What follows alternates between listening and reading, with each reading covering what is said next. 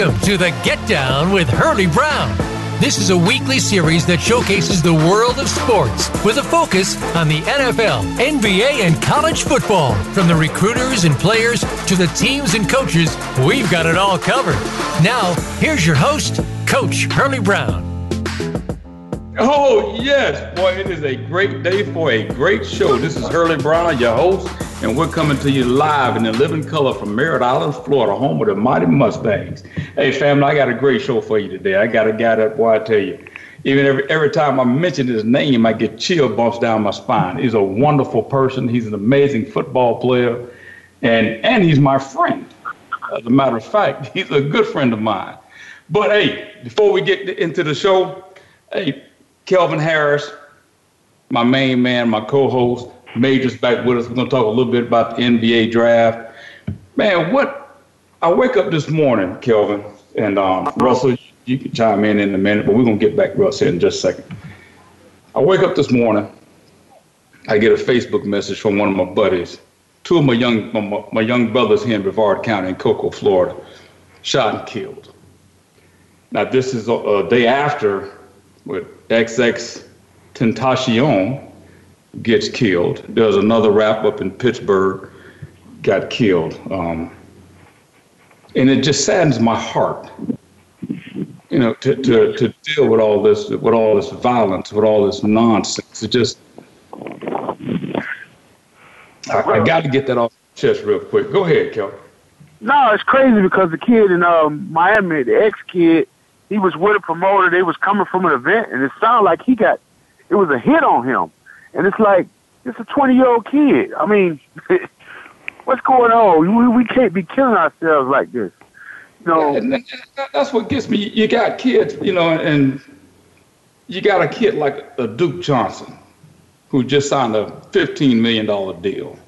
You got um the kid that just coming from my high school, Mason Denaburg just got drafted 27th pick of the draft, slated to make two and a half million dollars a signing bonus. And you know, there's so many other kids that are out there doing great things, that are out there doing, you know, just like with Duke getting ready to buy his mom a house. I mean, come on, man. This, there are so many other opportunities out there. And Russell, you, you can attest to some of these things because you've done it. You were the first pick of the draft. And we're going to get back to him here in just a second. But it, there's such a burden on my heart right now because I'm waking up to this and um, what what is wrong? What, what are we? It, it, it, it's so sad because I, I look at our generation, look at our parents. I was actually talking to a coach, one of my coaches. I'm not going to mention any names, but he talked about how he grew up, and I mean he, he's he's a white guy, he's Caucasian, but the person that raised him was a black lady. Mm. And, and, and, I mean, he we're sitting there, we're just having this conversation. And but uh, what I'm getting at though, Kevin, is our parents worked so hard for us to have better than what they had. Yes. And man, when when I look at it, we've accomplished that. But then our kids, this next generation, they're going backwards. They don't have as much as what we have. Well, some of them, I say that, but some of them but we worked so hard to try and provide them with a better life than what we got. And it seems like it's it's all for nothing because they choose to do other things. And that, that, that hurts me though, Kel. That, that, you know, and again, I'm, I'm, gonna get off of it. We ain't gonna spend all day because we got our main man. But you know, just Kel, just give me your thoughts on that real quick. Well, it seems like it's gonna hit close to home to a lot of people. It seems like our generation worked so hard, you know, to make it better for the kids. But I think there was a part that was missing. We kind of didn't transfer over the hard work part. I think a lot of people, I won't say took it easy, but you know, I hear a lot of people say, "Well, I don't want them to have to go through what I went through." But you know, Russ, Major Hurlie, I mean, we all come from you know neighborhoods where yeah, it was difficult times, but community banded together and them difficult times made us the people we are. I mean, Russ, you from Chicago. I mean, yeah. Chicago wasn't what it was. You know, what is it, is it wasn't as crazy back when you was growing up, where it was just mass killings. But I mean, it was still a tough place. and your parents did a great job of of of, of teaching you work ethic and morals, and you know, you you know you had some hard times, but you didn't let yeah. the hard times keep you down. And it seems like this generation we've decided that we don't want the kids to have any hard times. It's if it's, if it's tough, then we pull them out of the situation. So then right. when we're not there, they don't know how to handle the toughness or the, of, of the situation. That's just my personal opinion. That, that, that, and, that, and that's true. Um, and first of all, thank you guys for having me on your illustrious show, man. This is uh, this is a great deal, man, to be able to come back and uh, and then talk to my boys uh, live and on the air and worldwide. So, uh, first of all, I'd like to say thank you for having me on. And secondly, um, uh, you know, as far as uh, violence in in, uh, in our communities, I mean, it's a it's a problem that has been there before we, you know, we were born. It was there when we were coming up, and it's uh, is and it's and it's here now, and it's and it's seemingly is going to be is going to be there after we're dead and gone. It's just violence, uh, uh, and especially your poor, uh, disadvantaged communities are always going to be around. But the thing is, um, I think uh, it, it's a it's a it's a lot of things, a lot of different factors. For one, uh, you know, you got you're poor and disadvantaged. It doesn't mean you got you need to be violent because you're poor or disadvantaged. But uh, I think for two, you talk about the breakdown of the family structure. You know, you got uh, you got kids that are leading kids. Uh, and when I grew up in Chicago, you had that same thing. You know, you had uh, fathers taken out of the homes or fathers leaving their homes for whatever reason. Um, and it's, it's just a treacherous, systematic thing uh, when you really dig down deep into it. How you, the fathers are are having to leave or going through the prison system and are it, it just basically out of the home. So those young men don't have, and and uh, ladies don't have father figures to look up to, uh, to that are hardworking and do the right thing. They have a few in their communities, but they're, they're few and far between.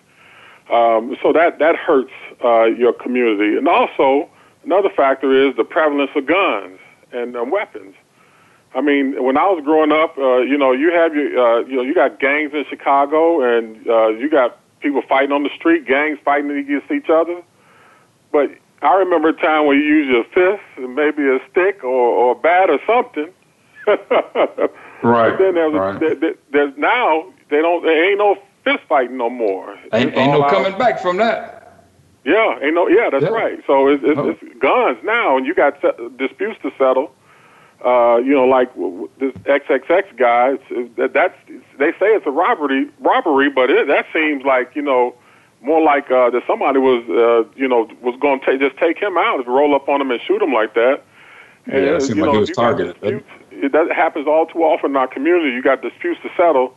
Oh no, it ain't to be about a, a fist fight. It's to be about gunplay. So there's a lot of different things that are treacherous in, in, in our communities, and it, it, it is a sad thing, Hurlie, and uh, it's something that we have to. We, you know what? The the thing that will heal it is just love, love for uh, one another.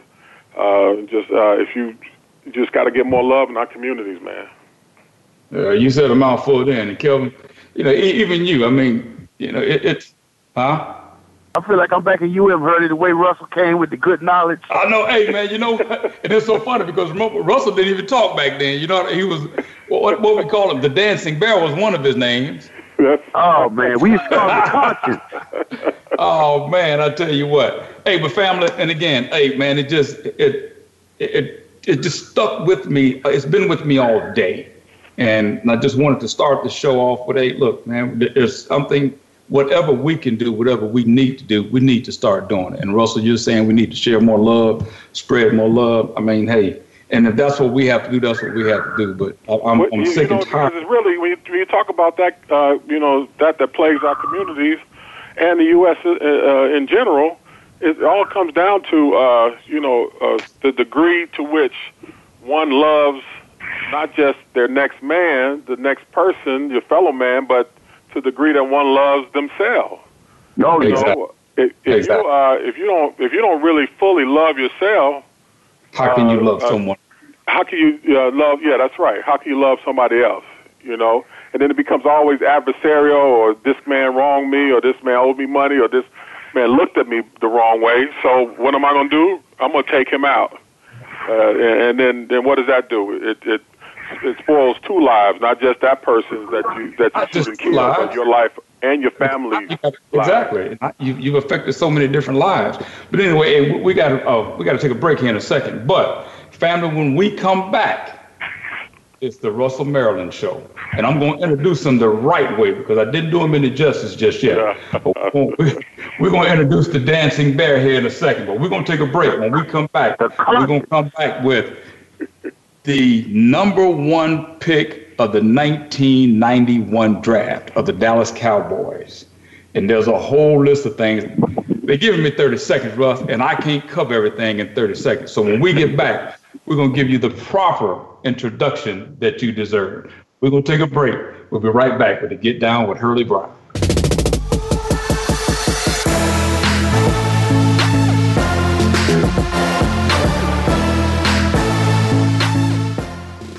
Become our friend on Facebook. Post your thoughts about our shows and network on our timeline. Visit facebook.com forward slash voice America.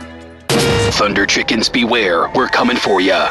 This week on The Revolution with Jim and Trav, it's all about the Spring Gobbler Smackdown, and our panel of pros are out for beards. Joining us is David Blanton of Bill Jordan's Realtree Outdoors and Monster Bucks, outdoor writer MD Johnson, and Pete Muller from the National Wild Turkey Federation. It's presented by Outdoor Channel, Sportsman Channel, World Fishing Network, and My Outdoor TV. Friday afternoons at 1 Pacific Time on the Voice America Sports Channel. Join Matt Fish and Alex Clancy every week for Rebound Radio. We'll talk with the legends of basketball about how they got started, their rise to the top of the game, how basketball has changed their lives, and what they're up to now. Just like the game itself, you'll find that lives can pivot on a dime. There can be last minute saves, and life is anything but run of the mill. Rebound Radio can be heard live every Thursday at 3 p.m. Pacific Time and 6 p.m. Eastern Time on the Voice America Sports Channel. You won't want to miss the next show. Have you friended us on Facebook yet? Why not? Just go to facebook.com forward slash voice America or search for the keywords voice America. Once you are part of our Facebook network, you'll receive daily messages about what's happening with our shows, this week's featured guests, and new happenings at the Voice America Talk Radio Network. And you can add your voice to the always active discussions on our timeline. Just go to facebook.com forward slash voice America or search for voice America.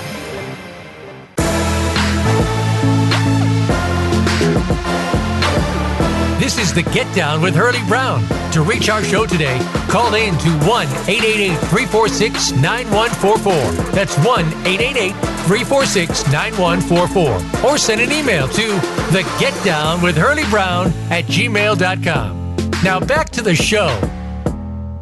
Yes, family, we are back. I told you what I was going to do before we left, but this is how we're going to do it. I'm going to introduce my main man to you.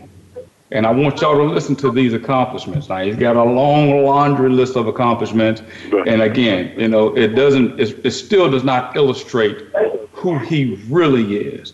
If you ever got a chance to know this guy, you love him. But anyway, he hails from Chicago, Chi-Town, the Windy City. Went to Whitney Young High School.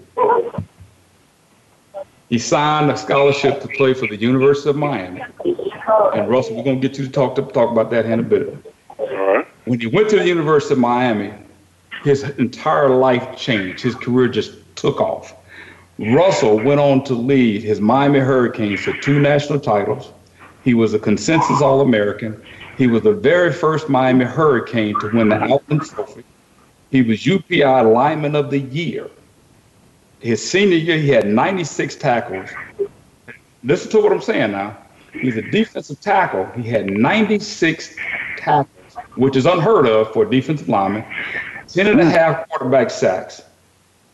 He had a perfect home record. He did not lose a game in the Orange Bowl. He's 44 0 in the Orange Bowl. As a matter of fact, he only lost four games his entire college career. He's a motivational speaker. As a matter of fact, he went to the same school as Walter Bond, one of the most infamous speakers out there besides Les Brown. He played for the Dallas Cowboys, the Oakland Raiders, the Green Bay Packers. He went on to do some player development for the, the Cleveland Browns when it, he had his homeboy up there, Rod Chudzinski, as the head coach. He came back to Dallas and they begged him to come out there and do some work with the defensive line. But we bring to you none other than the dancing bear, the silent assassin, my main man, Russell, the dancing bear, Maryland. Russell, what's up, baby? What's happening? Hey, fellas, man. Like uh, like I said, man, great talking to you, man. I know, uh, shoot, hey, we hadn't been on the team in 30 years, but we still on that same team, brother. It's just like like no years had passed. Uh, so Oh, yeah. I'm glad to be back, and thank you for that uh, great, great introduction. Well, Russell, I tell you, you saying it's great to be here with us, but I tell you, Russell, it is an honor to have you join us on the Get Down with Hurlie. Thank you for taking time Yeah. out your busy day to hang out with us. Now you're gonna have to bear with old Kelvin Harris because Kelvin Kelvin got that doggone that um what is that that micro PCS phone or whatever they call that doggone phone Metro PCS. Hey Major, you got to help your boy out there, Major. I mean, come You on, got a, Major. a burner phone, do it? Yeah, you got an old burner phone. I- Every, every, every week his phone number changed, so you do something wrong down there at Fort Myers. Oh, these But anyway, guys. Hey, so and, and Russell, you know, again, it, like I said, it, it's an honor to have you on the show. We, we do. I'm, I'm ecstatic. I've been thinking about this for last week, and um, but there are so many things that you've accomplished, Russell. I want you to tell the family because you have such a great story, and Yeah. so many young men are out there that don't understand. It's not where you start; yeah, it's how you finish.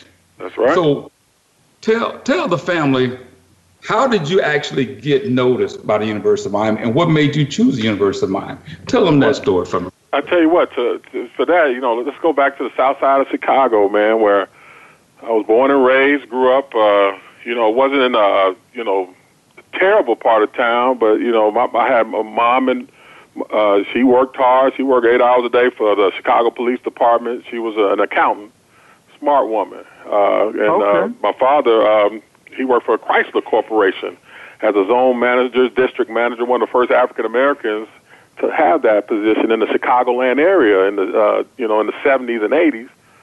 So uh, I grew up in you know kind of lower middle class family. Uh, had two brothers, older, younger. I was the middle, uh, and just uh, I was just uh, another kid growing up in the hood in the south side of Chicago.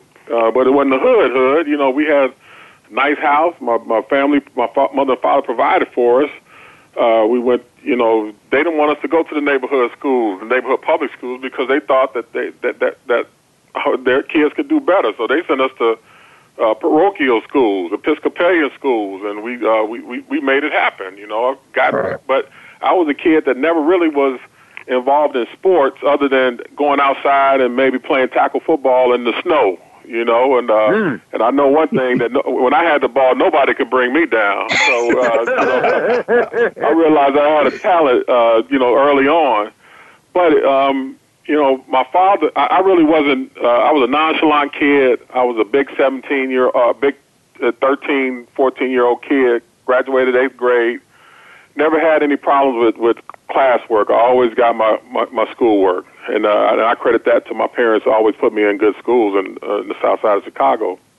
However, I was kind of a lazy kid. I call it nonchalant. They would call it lazy. You know, I, I basically be uh, the Saturday mornings. You know, be looking at uh, you know all of the cartoons on TV, Bugs Bunny. You know, uh, Super Friends, uh, He I'm just you know. a bill. Yes, I'm only a Only a bill. bill. and I'm sitting here on Capitol Hill. Capitol Hill.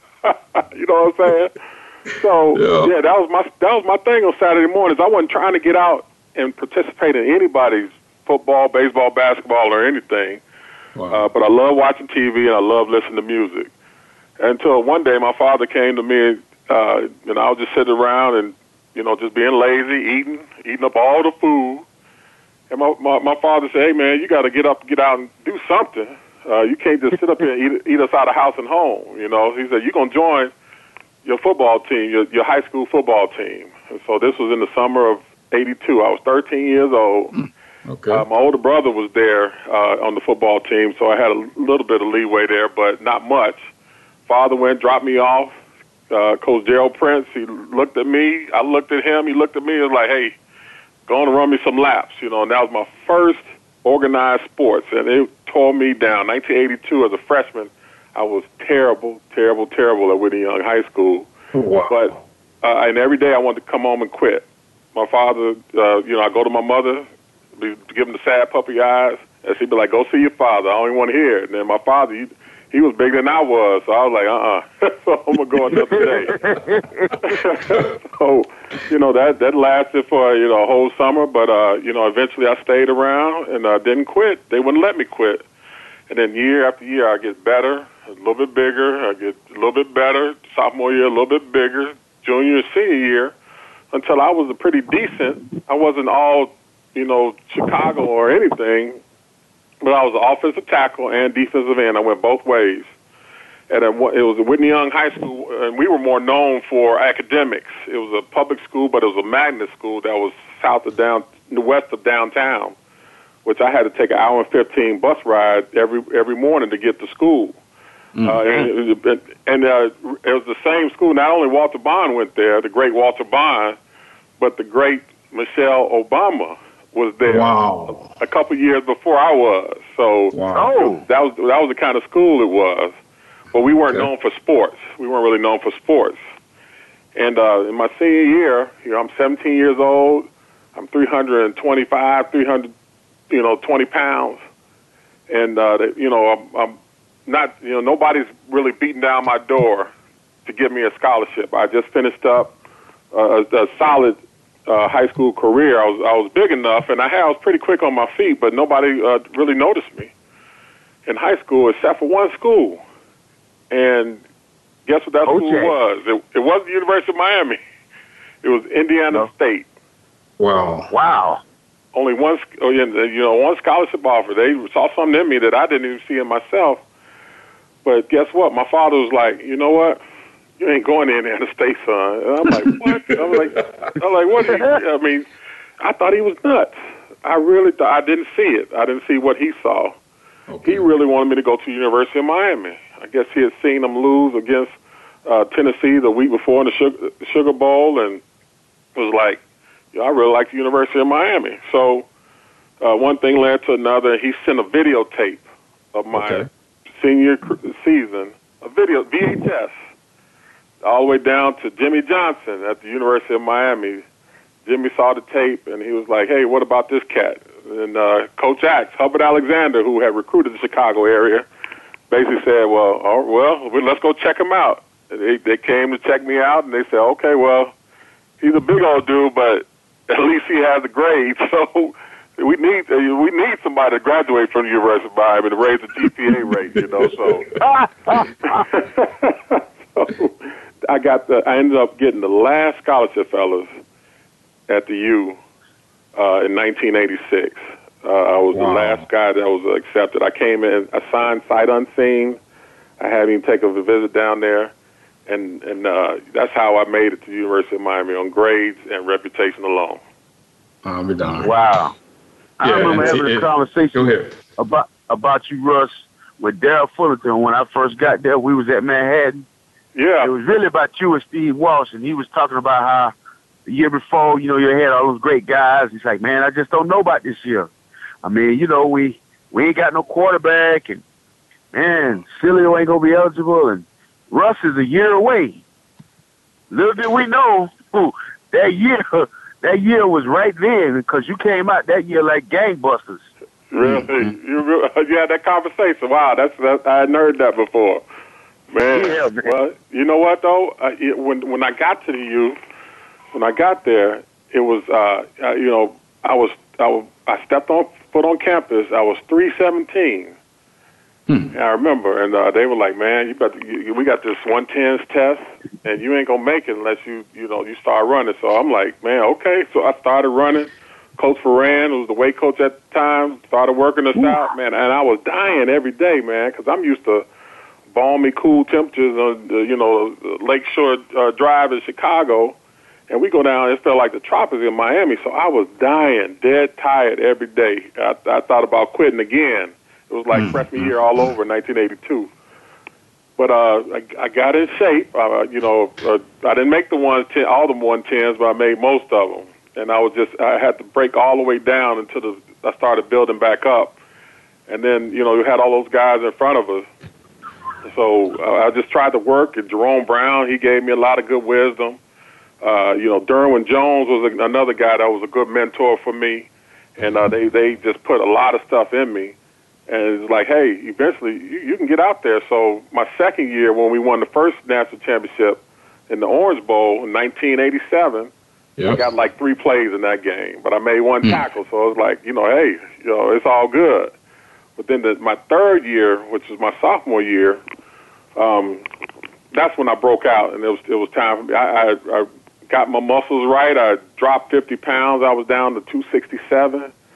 And, wow. Uh, man, eating eating a lot better. Uh, you know, I was, I was working out, getting real strong, and then it was time for me to go. So that that must have been the year you were you're referring to, because uh, I didn't know that I was ready that year either. They just put me out there, and I just uh, I didn't look back, Calvin. Man, I, I tell you what, you, you, are absolutely right. That is that year because remember, Kelvin, we came in in '87, and in '88, yeah, okay. man, you took off like a rocket. But anyway, yeah. we got to take a break. When we come okay. back, we're going to find out what separated Russell. So all you young brothers out there that are playing football, any sport, we're going to ask Russell what separated you from everybody else because there was only one pick of the draft. There was only one Outland Trophy winner. There was only one UPI lineman of the year. And all of those were you. So we want to find out. And, and don't uh, correct me if I'm wrong, because the rumor was that you played in the band for a little while, right, Russell? In the band. and yeah, I wish. I'm talking about it. Hey, see how these rumors get started? Wow, you really was back when we was in school. That's why they called him the dancing bear because they kept telling us Russell played in the band. Oh, but anyway, yeah. Hey, so we're gonna take a break. Come, ah, hey, I hope not. Hey, you and um, your boy. But anyway, hey, we, we're gonna take a break. We'll be right back to get down with Hurlie Brown.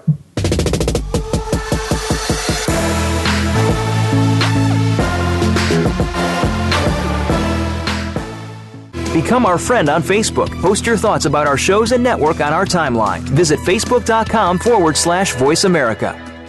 Okay, sports fans, here's your opportunity to discuss football, America's favorite sport. On an annual basis, millions of people attend, watch, and listen to football, both pro and college. Ray Ellis Sports, an internet talk radio show, was developed with the fan in mind. Join host, former Philadelphia Eagles and Cleveland Browns strong safety Ray Ellis on Voice America Sports every Tuesday at 1 p.m. Pacific for exciting, interactive football discussions from the fans' perspective. Tune in every Tuesday at at 1 p.m. Pacific to Ray Ellis Sports right here on the Voice America Network. And let's talk football.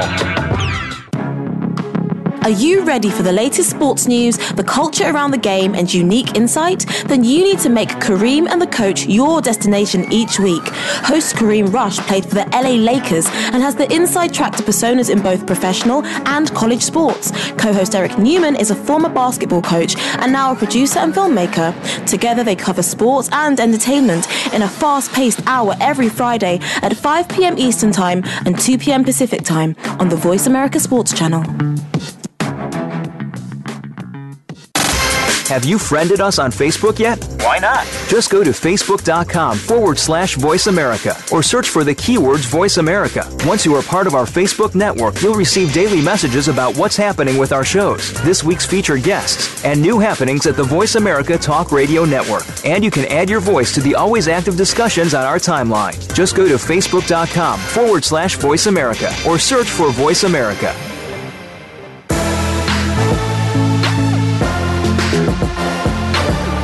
This is the Get Down with Hurlie Brown. To reach our show today, call in to 1 888 346 9144. That's 1 888 346 9144. Or send an email to the Get Down with Hurlie Brown at gmail.com. Now back to the show.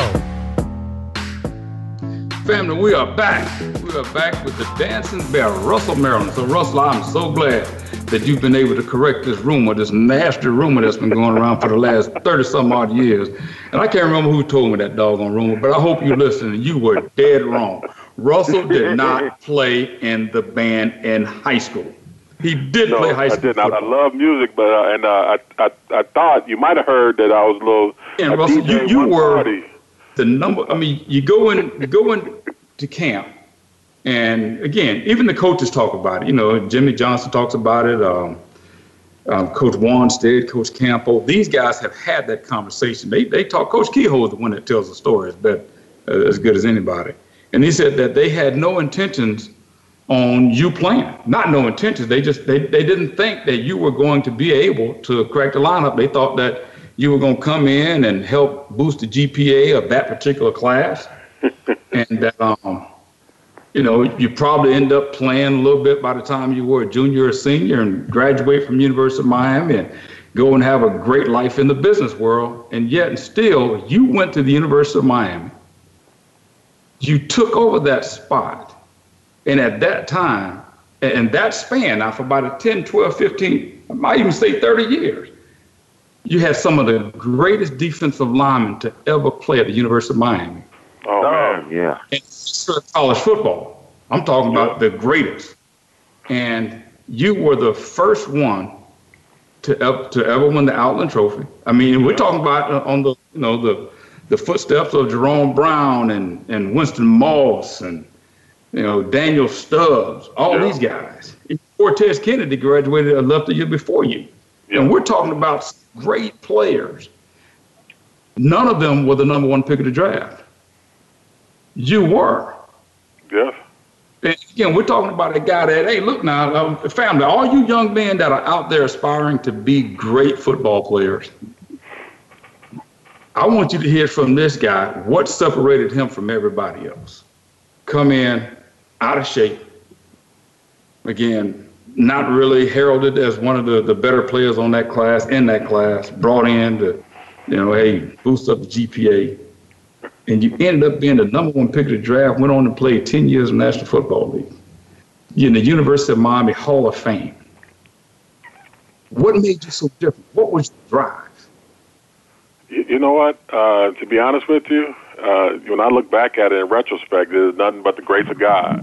You know, because uh, uh like I said, I'm 17 years old. I'm one of thousands of kids in the Chicago area and for that opportunity, for that scholarship, that last scholarship to come my way, you know, I could have just said, "Hey, let me go to Indiana State," and I could have been a Indiana State Sycamore, and I could have, you know, been, uh, you know, Larry Bird and Russell Maryland, you know. But uh, I mean, really, but uh, you know, just things kind of fell into place. That my father wanted me to go to University of Miami the University of Miami was just, you know, uh, on back on, on the come up. You know, they had won pr- previously national championships, but it had been a few years. So to be able to be there and be tutored by Jerome Brown, you know, by Danny Stubbs, by Derwin Jones, Greg Mark, uh, Cortez Kennedy, you know, all these guys that have that that came before me, uh, to be tutored by those guys uh, and to be put, you know, what really, and you guys can relate to this, to be put into that fire, you know, uh, to be a part of a hur- the hurricanes at that time in the mid to late 80s. When you come from your respective high school, and that's one thing, you may have been the, you know, the top of the line in the high school in the you know, county or the state or whatever, but you come to University of Miami and you're gonna work, and there's gonna be yep. some people that a lot better than you are Yep. Um, so that, to be put into that fire is, it was kind of like a refining process for me. And I took a little bit from all those guys that I just mentioned and just tried to incorporate that into my style. Uh, and just put, you know, kind of uh, melded into one, one that was my own. And not only that, but with everything, I look, I, I'm an observant guy. I watched the way those guys worked. Right. And I said, you know what? I'm going to work a little, just a little bit harder, 10% more I'm gonna be out there after practice. I'm gonna lift. Uh, I'm gonna do one more rep than uh, you know the best guy, and that's what really was a driving factor for me uh, to not only be around guys that wanted to work hard, that not only be around the guys that were the tops in uh, you know in college football, but that will and desire to be better than anybody else on that field. Because I, if I knew that I was working hard, harder than my opponent. At least if I thought I did. I don't know. I don't know if I was or wasn't, but uh, in my mind, I thought that I was working harder than everybody else, and I knew on Saturday or whatever day we played that I was going to be the best man on that field. Right. And that, that it's as simple as that, guy. So, so with you being out there with the Dallas Cowboys, and, and you watch. them, I mean, you you live out there. I mean, you you are a a, a pillar in the community out there in Dallas, and you have a personal relationship. When you go over to watch those guys play, how much different now is it? And, and let's, let me explain. Let me let me tell you something about. Now, let me tell you, family, because we're talking about a guy who has won three Super Bowls. Five times in his life, he was considered to be the absolute greatest. Well, I'll take. Let's, let's go back. He was considered to be one of the great, on one of the greatest teams at what they did. Five times, two national yeah. championships, three Super Bowls. And Super Bowls, you are the best of the best. Right. You're the best in the world. What's different now, Russell? I mean, we're talking about you, you go from when you got there, you had Emmitt Smith, Troy Aikman, yeah. Charles Haley, uh, Michael Irvin. You had all these guys, uh, Jay Novacek, right. and and and Jimmy Johnson. You know, obviously, right. and those guys. So now you got Ezekiel Elliott, Dak Prescott. Dak Prescott. Mm-hmm. You got our boy over there, Allen Hurns now. Yeah. Yeah. You know, and so, what what is the difference? What do you see that's different from that group then to this group now? So, so to me, the difference with that the group that we had with you know when th- those five times, in college and uh, professional included, that we that I was considered to be one of the best, uh, and and that was five times within a ten year span. So 87, 89, 92, 93, 95. Mm, you know, mm. uh, those are the championship years. And when I look at those teams that I was on, that I was on, that I was a part of, you know, uh, and I look at the losing teams that I was on, conversely, or the the teams that you know you, you know you see today, uh, who haven't yet, uh, you know, you know, made their mark in the football world. The difference is like you have a. There's one thing to have an aggregate of guys, an aggregate of talented guys which the Cowboys of today have. They have talented guys at each position. Um, uh, they have some good uh, coaches also. Uh, Jason Garrett, I played with Jason. I, I, I believe he's an excellent coach. But you know, there's a difference of that. An aggregate of guys is just just guys that can play well. In in comparison, in the you know late '80s, early '90s, on the teams that I won with, these were an aggregate of guys weren't they weren't just an aggregate of guys. They played well, but they did the things, the little things mm-hmm. that it took to win. Uh, they worked the extra. We studied more film. We competed more in practice. We had uh, a great coaching in place. Jimmy Johnson, Wannstedt, Butch Davis, Campo, you know, from top to bottom. Norv Turner, Zampese, uh, you know, we, we uh, Coach Tony Wise, Joe Brodsky, oh. Hubbard Alexander. Come on now. Uh, yeah. Oh yeah. Hall of yeah, Fame coaching yeah. staff, bro. That's Hall right. Hall of Fame. Uh, yes. So, uh, and the ownership was in uh, was was in sync with the with the coaches and the players. So when everything falls into place, everybody does little things, coaching and playing wise. Uh, everybody does a little bit extra in order to win. It we win. Right. And I think that's probably the major difference between yesteryear and the guys of today. The guys of today, you know, they they you know they they want to win. They're just getting by. but sometimes they don't do the little things uh, in order uh, what winning teams should do in order to win. And uh, you know, the, the, the football is a game of inches. You know, a lot of times you'll see a team that loses by three points or loses by seven uh, because those teams that really know about winning in the fourth quarter will win. Your Patriots right, yeah. will win, and the, they'll find a way to win. The Eagles, they found ways to win, and uh, you know, a- average teams. Uh, they may win one day, but uh, more, more times than not, you know, they'll be average and they'll lose uh, the games that they should win. So that's the big difference. Uh, is just those little things, fellas. All right. So well, before I, we go on this next break, uh huh and I'm gonna put you on the spot here now, and you don't have to answer this. oh, do I don't really. you you don't have to answer this because I, I, don't, don't want you to. Yeah, I don't want you to be walking around there in Dallas and everybody looking at you like, damn, Russ, you you said that. But anyway, hey, was Jerry Jones warranted in getting rid of Dez Bryant? You know what? And I have no problem answering this question because yes. I don't know if he was warranted or not, but I do believe that it might be the best thing for Dez. Okay. And I say that because I think when uh, you're kind of in a situation where it's kind of you, you know. Well, I'll tell you what, Russell. Before we give that away, okay. I don't want nobody to listen to it. And then they turn the radio off and go back there and eat a sandwich. so what we're gonna do is we're gonna take this break, and I want you to hold that thought. I will.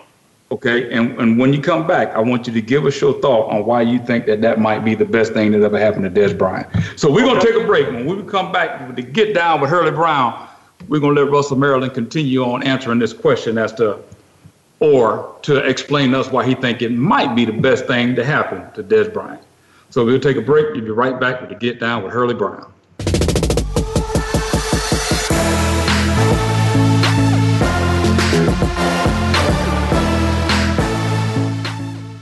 Become our friend on Facebook. Post your thoughts about our shows and network on our timeline. Visit facebook.com forward slash voice America. Looking for the best show about horse racing and handicapping? Want to play the ponies? Join us every week for Winning Ponies with John Englehart, racing's regular guy, where you'll go inside and behind the scenes with the top jockeys, trainers, agents, and handicappers in the world of horse racing. This show is the perfect complement to the Winning Ponies handicapping website. Listen for top plays for the weekend and the spot play of the week and win prizes just for calling in. Winning Ponies with John Englehart is live Thursdays at 8 p.m. Eastern, 5 p.m. Pacific on the Voice America Sports Network. Want to experience football from the perspective of two former players who also have coaching experience? Tune in to Sports Info UM with Daryl Oliver and Sam Sword. We'll talk about the drafts, play by play, and even what's happening in the offseason. Daryl and Sam have the connections and the knowledge to bring you the inside stories of the game's past, present, and future. We'll cover the camps, on and off field, and everything else, football and beyond. Sports Info UM is heard Mondays at 8 p.m. Eastern, 5 p.m. Pacific on the Voice America Sports Channel. Have you friended us on Facebook yet? Why not? Just go to facebook.com forward slash voice America or search for the keywords voice America. Once you are part of our Facebook network, you'll receive daily messages about what's happening with our shows, this week's featured guests, and new happenings at the Voice America Talk Radio Network. And you can add your voice to the always active discussions on our timeline. Just go to facebook.com forward slash voice America or search for Voice America.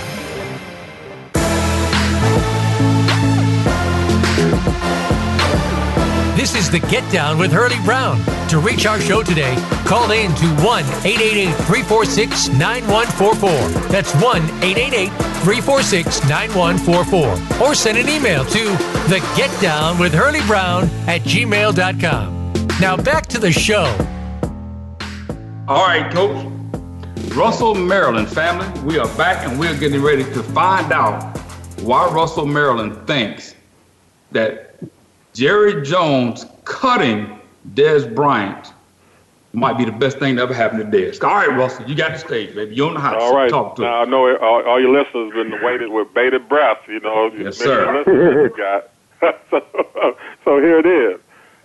I think that uh, it, it could be a good thing for Dez in that sometimes in situations, there's just human nature that uh, we get comfortable uh, in a situation.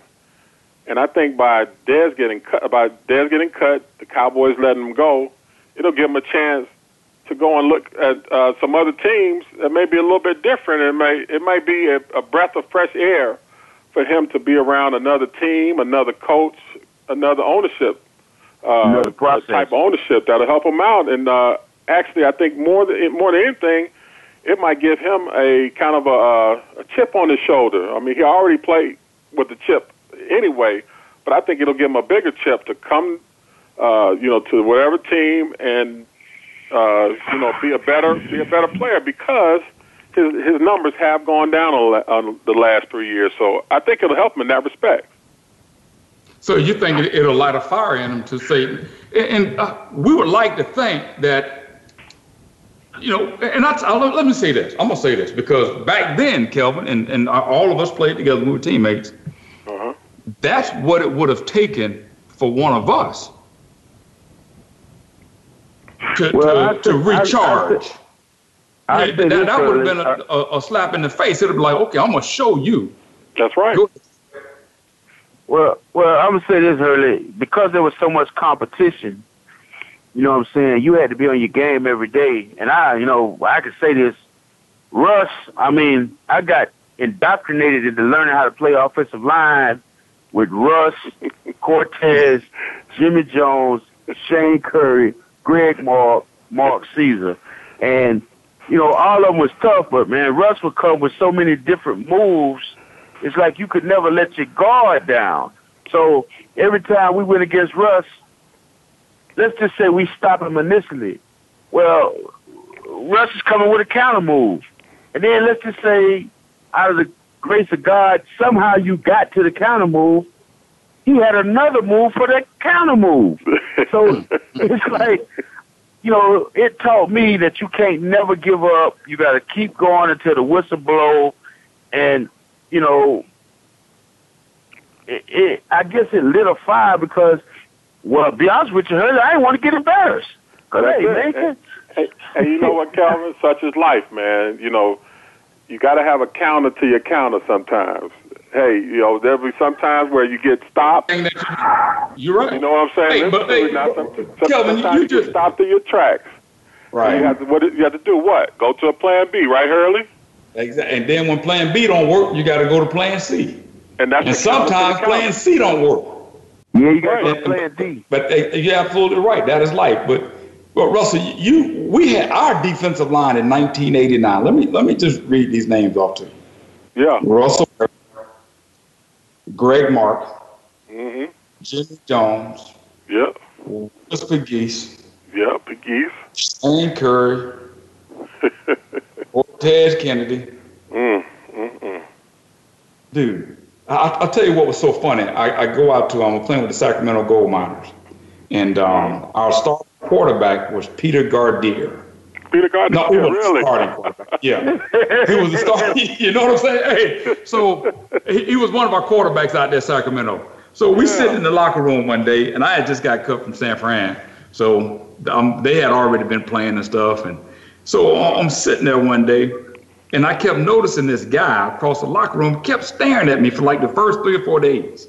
Every time we come in, I'm like, dude, what's up with this dude? You know, is he he, you know, he got twinkle toes or something. You know, why he keeps staring at me like that, especially in the locker room. So he finally mustered up enough energy to come over there and ask me, he said, hey, man, you played for Miami? I said, yeah. He said, oh, man. He said, I got to tell you this. He said, we called the play, and Russell Maryland tackled me, and when I got up, my face mask was twisted to the side there was a big old chunk of grass at the top of my face mask, and I want to say it was turf. So he was like, was he had turf. just buried in the turf. And I'm like, Pete, but it was he, it was turf. He's like, man, trust me, it, it came off in my face mask.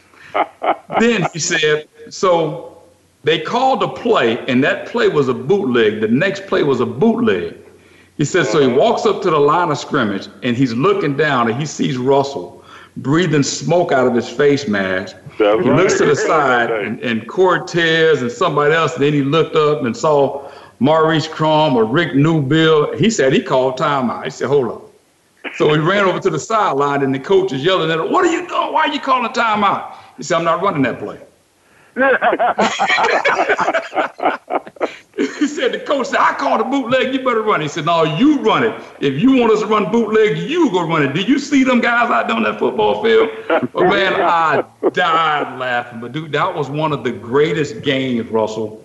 And and that was your and that was one of your I'm not gonna say coming out games, but that was one of the games, man, that you took it personal because Stan Thomas Stan ran Thomas. his mouth. Y'all remember oh, that, right? Yeah. Yep. Oh yeah. So, man, and so that was, that bring, was my last... bring the trophy to the game because yep. he is now. What kind yep. of clown remember that? That that was my last collegiate game. That was the uh, yes. Cotton Bowl in 1991, January 91, and uh, yep. you know.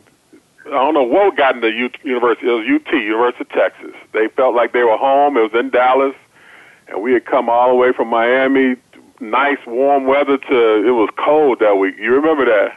Oh yeah, we were yeah. we were we were practicing uh, in Texas Stadium, the old Texas Stadium with the hole in the middle, you know. So it was cold and it snowed on us. Yep. And then all that whole week, uh, old Stan Thomas, man, he was the offensive tackle, and I wouldn't didn't even primarily play over Stan. Hamlet and uh, Shane Curry and Eric Miller were playing over Stan Thomas. I was playing inside, uh, you know, over um, I can't remember the guy, but I think it was Boyd. Uh, I can't remember the guy, but anyway, Thomas was talking all the stuff like they were Miami. They thought they were Miami, and you know, we we just had to show them a thing or two. Russ, I'll tell you what, man, that was that, that was the greatest week that I've ever had. As far as you know, because we we didn't, and Russell, you didn't even talk. But all of a sudden, and I ain't gonna go into all the details of everything that happened. We go, that's a whole nother show. But hey, Kelvin, remember when we had that team meeting and Coach Erickson was oh, trying to get into the team meeting? Oh my God! Hey, so all of a sudden, you ain't bad about my city. oh yeah, hey, and then Mark Caesar and Rohan get into it. Mark hit Rohan in the back with a chair. Dude, it was crazy. It, it, dude, I'm talking about the craziest game or the craziest week leading up to a game I've ever been around in my life. It was, when Russell, you remember Calvin, right? What do you remember Yeah. about that? But but but earlier, I got a, a specific game memory outside of this one. That same year, we played Syracuse. They had a dude Uh-huh. by the name of John Flannery who was up for uh, a lot of the same trophies as Russ. Yeah, he I was- played right. He played right guard. So for the game, they decided to move him to left guard, against Russell. He went from being the number one offensive guard in the draft to a second round draft pick after that game. But Russell ends up being the number one pick of the entire draft. So Russell, I we, we mean, only got a minute left to go. So I got to ask you this, and, and your, your daughter Kyra is doing great at the University of Miami. Man, she's joined the family, and um, I mean she's down with Amy Deem. Amy Deem is you know she, she's a Hall of Fame in, in her own rights. but yeah. um, Russell, you what was it like sitting at home when the phone rang? And I don't know where you were, but what was that feel like? What what what what did it feel like for your name to be called for the I mean the number one pick overall Yeah, in the draft? it was crazy. It was crazy, fellas. Um, you know, back back then they they had guys that did go to New York, but it wasn't as big of a deal as it is now. You know, where it's a big production. You know, with all the bells and whistles and you know pyrotechnics and all of that. You know, I was uh, I just happened to be uh, with my agent uh, in in, Ca- in California, and at, at that time my agent had uh, three you know supposed number one draft I mean draft uh, number uh, first round draft picks. It was me, Eric Turner, uh, uh, t- uh, safety from UCLA, and went number uh, three or two. yeah, he went number two. Uh, and then Dan, Big Dan McGwire, big quarterback, uh, uh, he went uh, number 16. So uh, there was kind of rumblings uh, that you know that I was going to be number one pick and everything. And Rock, at that year, Rocket Ismail was everybody's number one pick. He was the best player in the draft. He was coming out early. He chose to go to Toronto to the Yeah. Argonauts, Yeah. to the CFL. So that kind of made the way for me uh, to have that place. And you know, Jimmy Johnson, hey, he's my former coach uh, in Miami. He was the co- the coach of the Cowboys. He had the number one pick. So it's kind of like a no-brainer. And uh, you know, a month before the draft, Jimmy said, "Hey, hey, Russ, uh, we like what you've been doing. You know, we we gonna come to get you." And I was like, "Oh, thanks, coach." You know, I'm thinking that he's just BSing me, make me feel Right. good. Hey, that's one of that's one of those grace of God things where all the things, you know, stars align, and then next thing you know, Paul Tagliabue calls me out, number one pick in the draft after after they open the show up. Wow. And, uh, and I get that phone call, and you know I'm the number one pick in the entire draft. I'm like, man, I didn't, who'd have ever thought that a fat kid from Chicago, you know, five years before, would end up being the number one pick. Number in the one pick of the draft to the I Dallas think you would Cowboys, number one, America's e- team. even if uh, Rocket would have stayed in the draft, because I just don't see Jimmy drafting a a Yeah. complimentary wideout. Yeah. Number Well. I'll tell you what, Russell, it, it's been a great show. Now, I can't thank you enough for taking time out of your busy day, Hall of Famer, you know, and spending time with the Get Down with Hurlie Brown, me and my main man, Kelvin Harris. But all you guys, hey, man, you're listening to one of the best to ever do it. The absolute greatest. Russell is also a motivational speaker. So if you get a chance, if you got some people that you need him to talk to, hey, don't hesitate to give him a call. If you want to, if you want his number, you know how to get in touch with me. But it's time for us to close. It's been a great show. Ray Ellis Sports is up next. My mentor, my guy, Ray Ellis, is going to have a great show for you as well. We will see you next week when we come back, and we'll have Major Parker and a couple other guys, a couple of our NBA analyst guys, talk about the winners and losers of the NBA draft. The NBA draft is up Thursday. Get your popcorn. You better be ready. Gonna be some great guys. Gonna be some dreams come true Thursday night. But anyway, Russell, thank you again. Family, signing off. Peace. No hair grease. Next week.